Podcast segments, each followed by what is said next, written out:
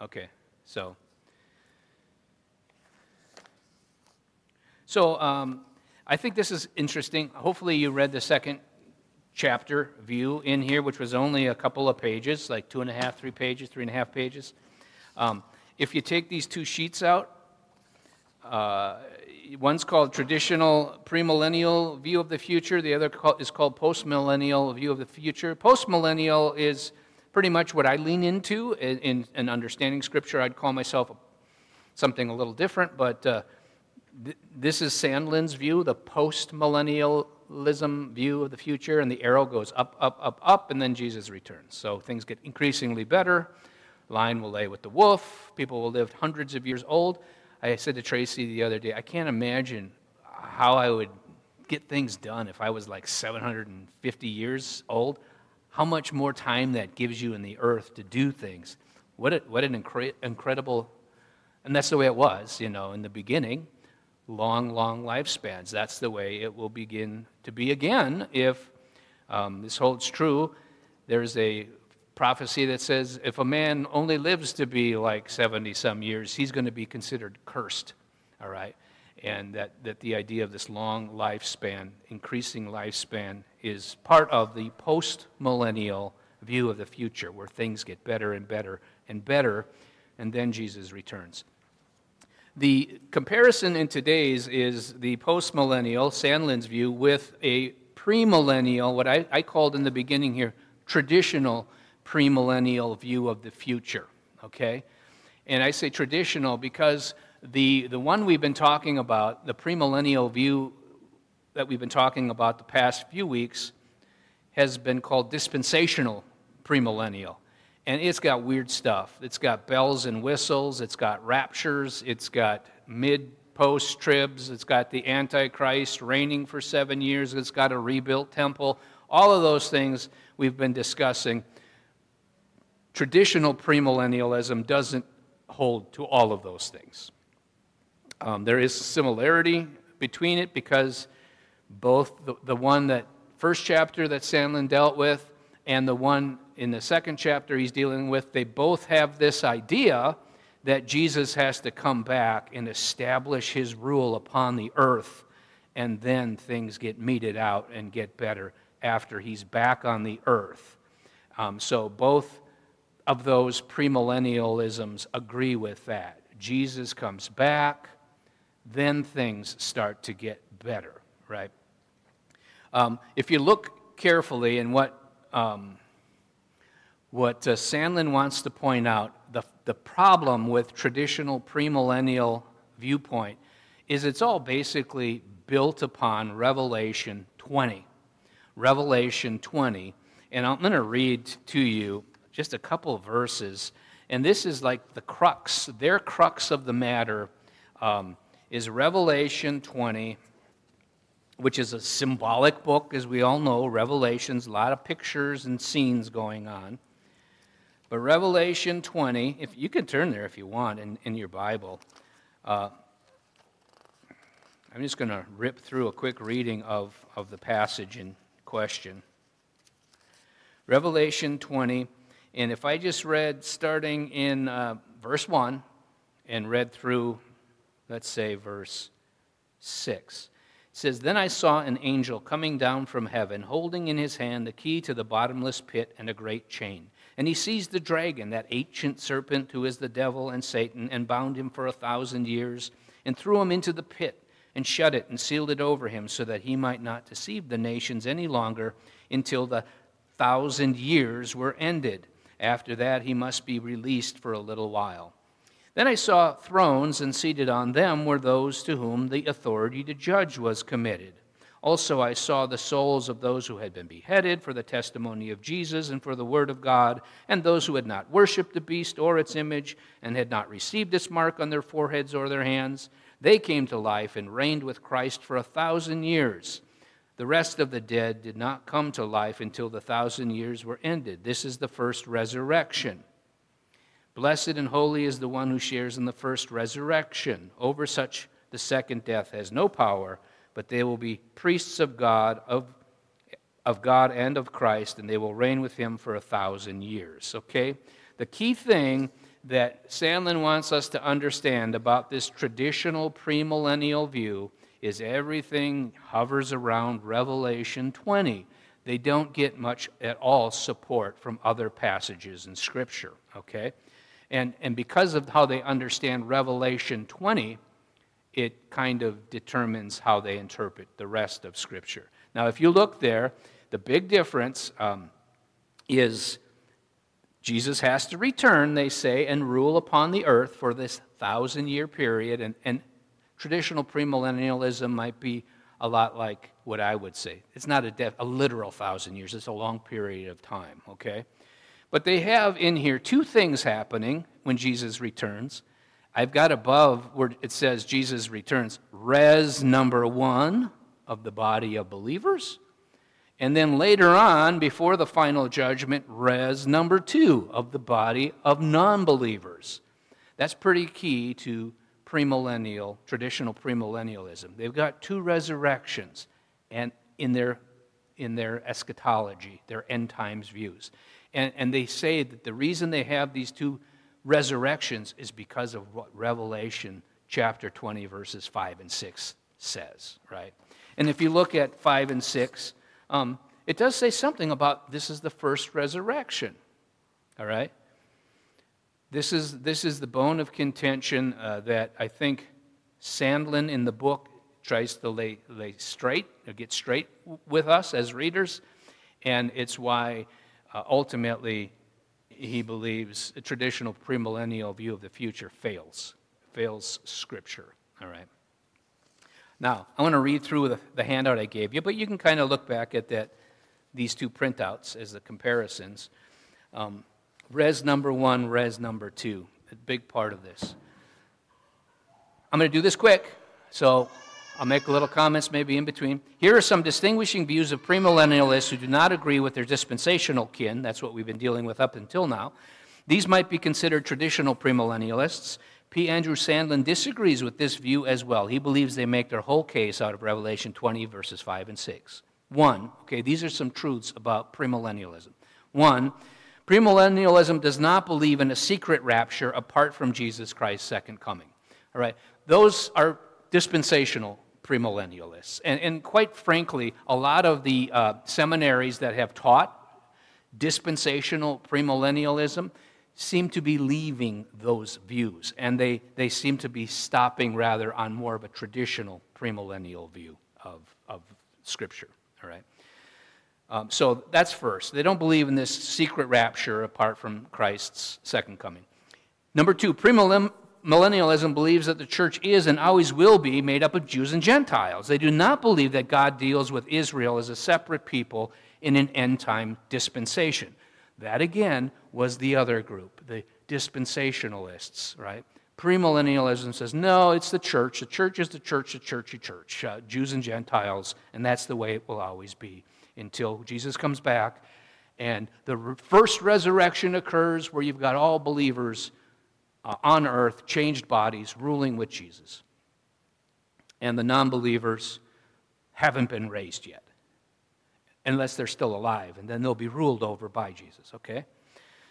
Number three, premillennialism believes that when Jesus comes back, a resurrection of believers occurs. Res 1. They say this is the first resurrection that Revelation 24b through 6 speaks of when it says, They came to life and reigned with Christ for a thousand years. The rest of the dead did not come to life until the thousand years were ended. This is the first resurrection. Blessed and holy is the one who shares in the first resurrection. Exclamation point. Over such the second death has no power but they will be priests of God and of Christ, and they will reign with him a thousand years. Okay? This is all, remember, symbolic imagery, scenes that, that John has been shown. And so, what does that mean? Okay? One thing to keep in the back of your mind we need not understand these things all lin- linearly, all right, in, in, in a sense. We should take them more as panoramic pictures being taken. Four, premillennialism believes that when Jesus returns, he will then rule on earth for a thousand years, or the millennium, or perhaps a very long period of time. Okay? Five, premillennialism believes that Jesus will rule from Jerusalem with his saints who've been given their resurrection bodies, and that non believers will comply with his kingship, though reluctantly. All right? You're, you're complying reluctantly if your heart has not been changed, right? If you are not a, a believer, believer, then you're going through the motions and keeping yourself out of trouble more than anything. Number six, premillennialism believes that the success will also be due to the fact that Satan has been bound and confined to a pit during this period of time. Number seven, premillennialism believes that when the thousand years of Jesus' earthly rule is complete, that Satan will be released from the pit and that all of history, history's non believers, will be given their resurrection bodies, which they would think and call the second resurrection rather than the first resurrection. All right? Number eight, premillennial, okay, P. Yeah, P believes that Jesus will then adjudicate the final judgment. After the thousand years of reign, after the non believers have been resurrected from the dead, right, and given their new body, then they believe that the final judgment will take place. The books will be opened, those found in the book of life will have eternal paradise with God. Those who are not in the book of life will be put into the lake of fire for eternity, along with Satan and the rebellious angels without God. Now, here's P. Andrew Sandlin's brief rebuttal, and it centers on this premillennialist interpretation of Revelation 20, 5 through 6. And uh, there are some really good thinkers pre today's uh, thinkers, even, that would agree with how we should understand Revelation 20. Um, um, B.B. Warfield is one I mentioned in the past, who I've got a multi volume set, and he, he's pretty masterful in how he deals with Revelation 19, Revelation 20. So it's not just Sandlin um, coming up with something new here. Sandlin disagrees that the first resurrection spoken of in the verse is literal physical resurrection. This is hugely important. He argues that it is a believer's regeneration, therefore, it's a spiritual resurrection. Oh, is this just playing with words? Aren't we supposed to understand the Bible literally? Someone might say. Well, if it's meant to be literal, then we should understand it literally. If it's meant to be symbolic or refer to something else, then we need to understand what the author was getting at, right? Sandlin argues that the bodily resurrection of the dead is wholesale, all right? The actual physical bodily resurrection will happen one time. It will be wholesale for believers and non believers at the second coming of Jesus Christ at the end of history, not before the end of history, where he's going to reign for a thousand years at the end of history when he comes back. Go ahead. Yes, he would say that the first resurrection referred to in Revelation 20 is people being born again. It's the Holy Spirit making them alive. Though they were dead, now they are alive. And he brings up multiple passages that do that exact language, use that exact language to prove the point, all right, which we'll get to in a second. Sandlin writes, quote, the fact is that regeneration is pointedly and metaphorically equated with resurrection in the Bible. John 11, and we're going to read that in a second, 25 and 26, Ephesians 2, 1 through 6. Not only so, but in John 5, 25 through 29, the spiritual resurrection of regeneration is discussed, as it is in Revelation 20, in the very context of a physical or the physical resurrection. So, what he's saying there is you're going to read these passages and you're going to see Jesus is talking about being born again, regeneration, coming alive in your person as you're alive. And he's in that same conversation, he's going to talk about the resurrection as well. And, um, and this is not uncommon to be uh, being brought to life from the dead, which is what must happen to every Christian, right? While they're alive, but then for their bodies, which are laid to rest to be brought to life again physically at the resurrection, the one and only resurrection of the dead. So, two resurrections, in a sense, is what he's saying. There's a spiritual resurrection, and then there's the physical resurrection. The spiritual is being born again, otherwise known as regeneration. The physical is at the end of time, when all believers and non believers get their bodies renewed and they're physical. So, John 11, this is one case. Jesus said to her, Your brother will rise again. This is the Samaritan woman thing, I think. Martha, no, Martha, no, it was with Martha. He, Lazarus, right? Or Jesus said to her, Your brother, brother will rise again. Martha said to him, I know that he will rise again in the resurrection on the last day, right? So she was talking bodily resurrection.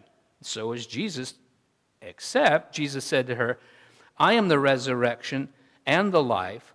Whoever believes in me, though he die, he shall live. And everyone, now listen here, and everyone who lives and believes in me shall never die. So, do you believe this? He says. So, he's now bringing in the idea of regeneration. Everyone who lives and believes in me shall never die. That's us, okay? We, we still will die physically. And Jesus was not referring to that physical bodily resurrection. He's referring to us being made alive um, and will never die again if we've been regenerated, as you say, Paul, born again, right? So now the comment with the asterisk is Jesus mixes the language here of bodily resurrection on the last day with the believer's life in the present. He says the believer can never die. He seems to be referring to a different type of life and death, the, but is tying it to his conversation with Martha, right? of the bodily resurrection on the last day. Sandlin contends that this is what Revelation 20 is doing. It's referring to the first resurrection, which would be a spiritual regeneration.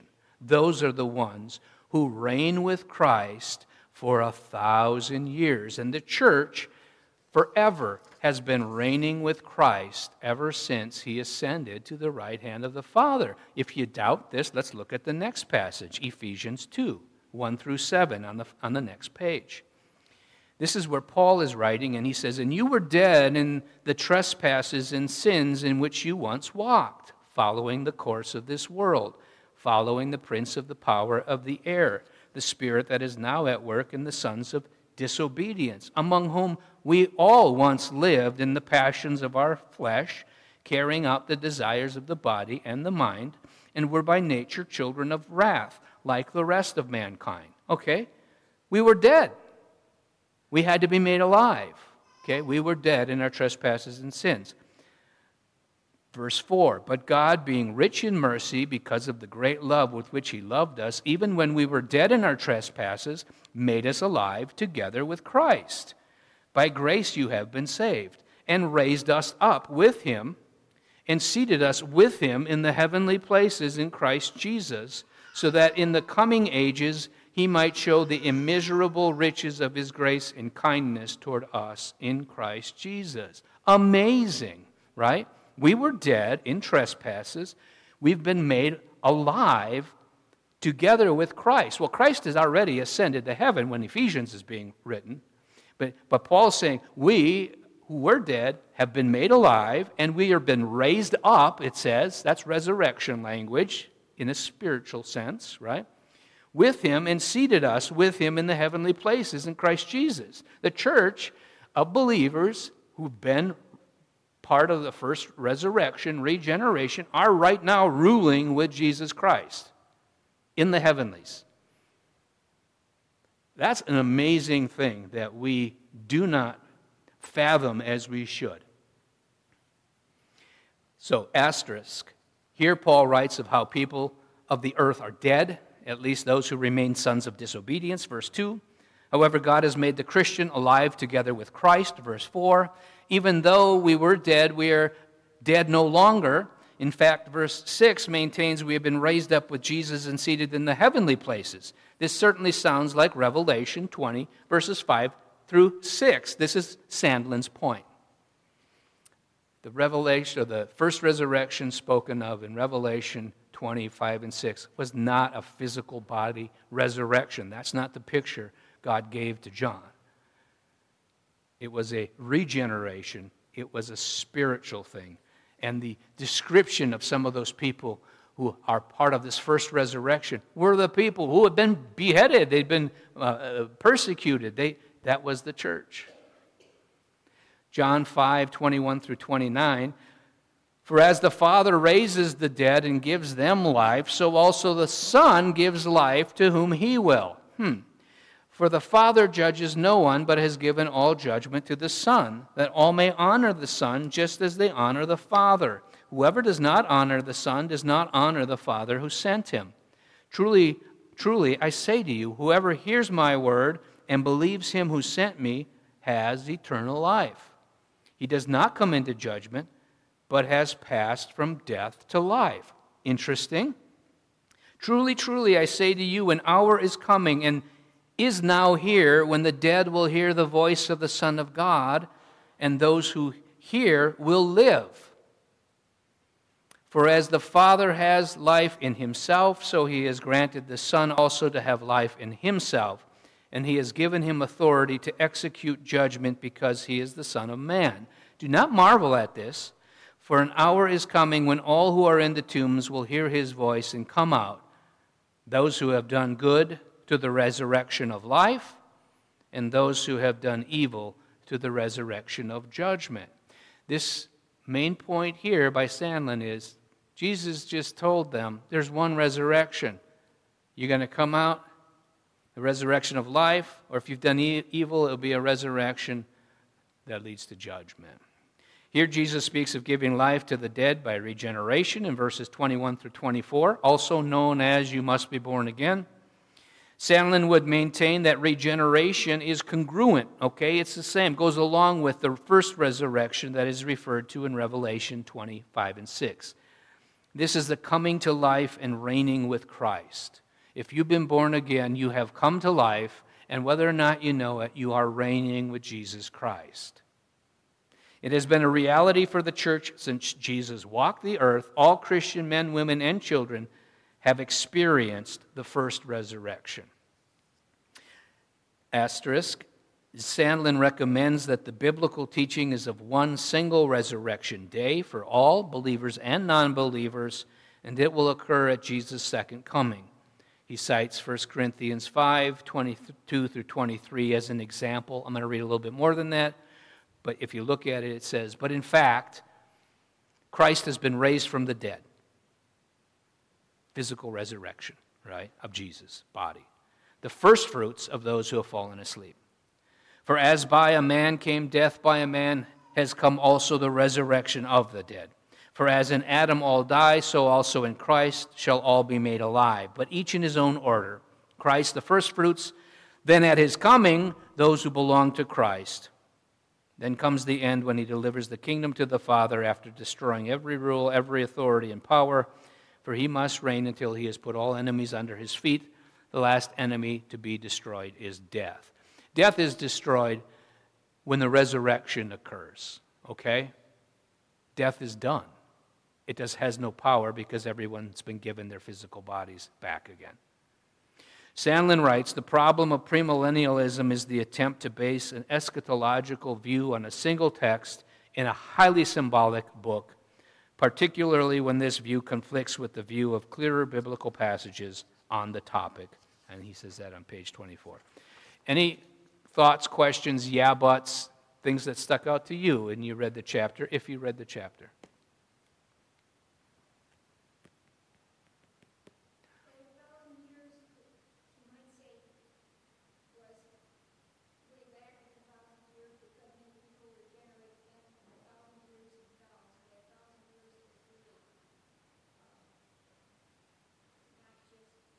Not just a thousand years. It's not just a literal thousand years. Right, yes. And that's the way you got to understand a lot of the symbolism of Revelation, is this thousand year is not just meant to be a literal 1,000 years, but a long, long, long period of time where Jesus is ruling and Satan is bound.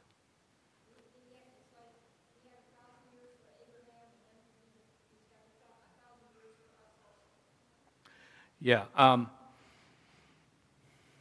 yeah, I'm not sure how to how to speak to that, but Any other thoughts or questions or comments? So, this premillennialism is different than the one we've been discussing. Discuss, I said discussing, not disgusting, right? Um, but this one is a little bit more sober.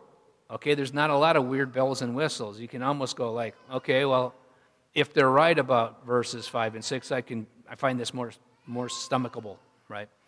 However, it's um, not stomachable if it's not thoroughly biblical. And the fact that they treat two resurrections, bodily resurrections, as separate from each other uh, on the bookends of Christ's thousand year period reign on, church, uh, on earth is still problematic, in my mind at least, in the texts that I and people I've appreciated learning from.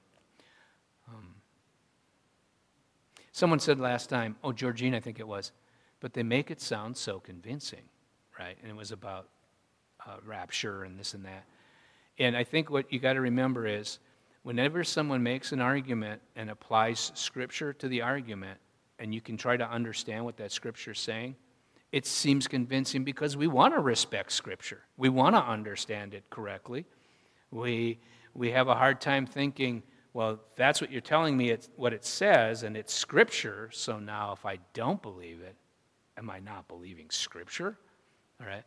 And there's that other the proverb that says one man's argument sounds real convincing until another man comes along. And I am grateful to God for uh, positive amillennialists or postmillennialists or however you want to call them coming along and, and having work out there that can be examined and help explain what Scripture's really saying.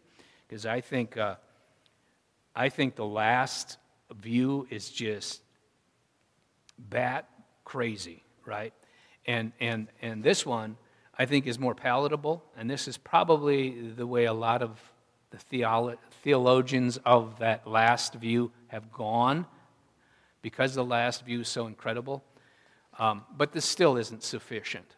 In fact, I think you're going to see next time, so read the next chapter, amillennialism, which is typically what the Reformed view has been. They call it amillennialism, no millennium, so to speak.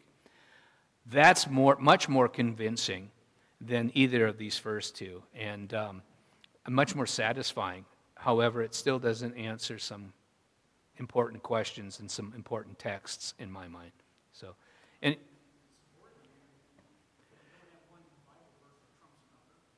right, right.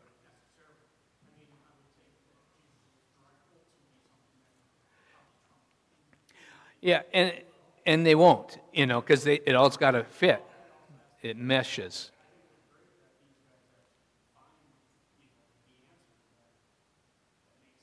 Yeah, or work there. Oh, right. You, you probably would if you read it, it uh, you know, all by itself without the context of what we should understand by terms like resurrection and regeneration and Jesus' thoughts and Paul's thoughts. And yeah, we might just take it and say, if I were to take this and these things are all literally going to happen because we believe the Bible's literal, that's, that's, that's the, uh, I guess, the trump card word that gets used. I believe the Bible's literal. Well, so do I. Well, you would have to, right. But if you believe the Bible's literature, that means you believe it was written with literary uh, effect. There are metaphors, there's, there are um, expressions, there's a spiritual uh, description, sometimes there's a physical description, words are used differently. That's understanding the Bible literal. It's not a cardboard literalism.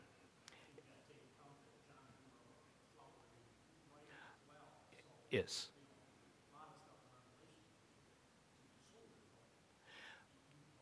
Yes. What's that?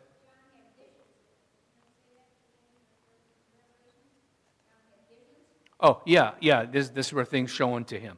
And, and, but what, what Paul is saying, I agree, because John, even in the gospel and his couple of epistles, writes different. He, he's, he's more of a, hey, can you imagine? I mean, he, he's harder, he's not as clear cut as, say, Mark and Matthew and, and Luke and Paul and Peter, even. Yeah, yeah, right. Well, John's more of an artist in how he writes, I think. And, and so you add on top of that that he's been shown these visions and these scenes that even he would probably have to step back and go, uh, I'm just telling you what I saw, you know. Although I, I think he had intentionality too, that he understood what was being shown to him to a great degree. But any other thoughts or comments? Yeah, I have much more respect for the attempt of a traditional premillennial person to try to deal and handle Scripture more carefully and respect, respectably than the dispensational premillennialist. I think that's just, it, it kind of gets wacky. And, um, but all that being said, Let's end in prayer then. Let's pray. Lord, thanks for this time here. I pray that we would be benefiting from these things to a degree. I, I, I think we will even more uh, come next time as we compare uh, this view of Sandlin, a postmillennial view, with a uh, uh more of a typical reformed way of looking at uh, the future, which is amillennialism. We ask you to be with us in our reading and in our discussion. In Jesus' name, amen.